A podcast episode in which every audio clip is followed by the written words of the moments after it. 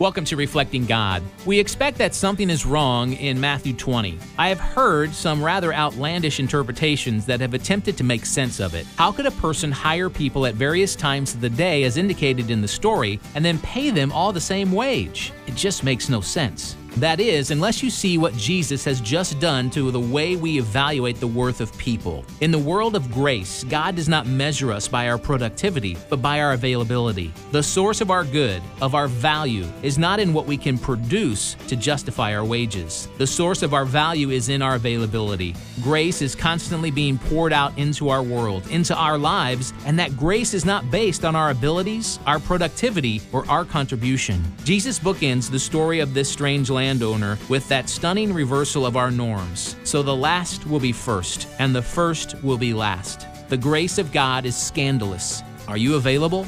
Embrace holy living. Visit Reflecting God dot com.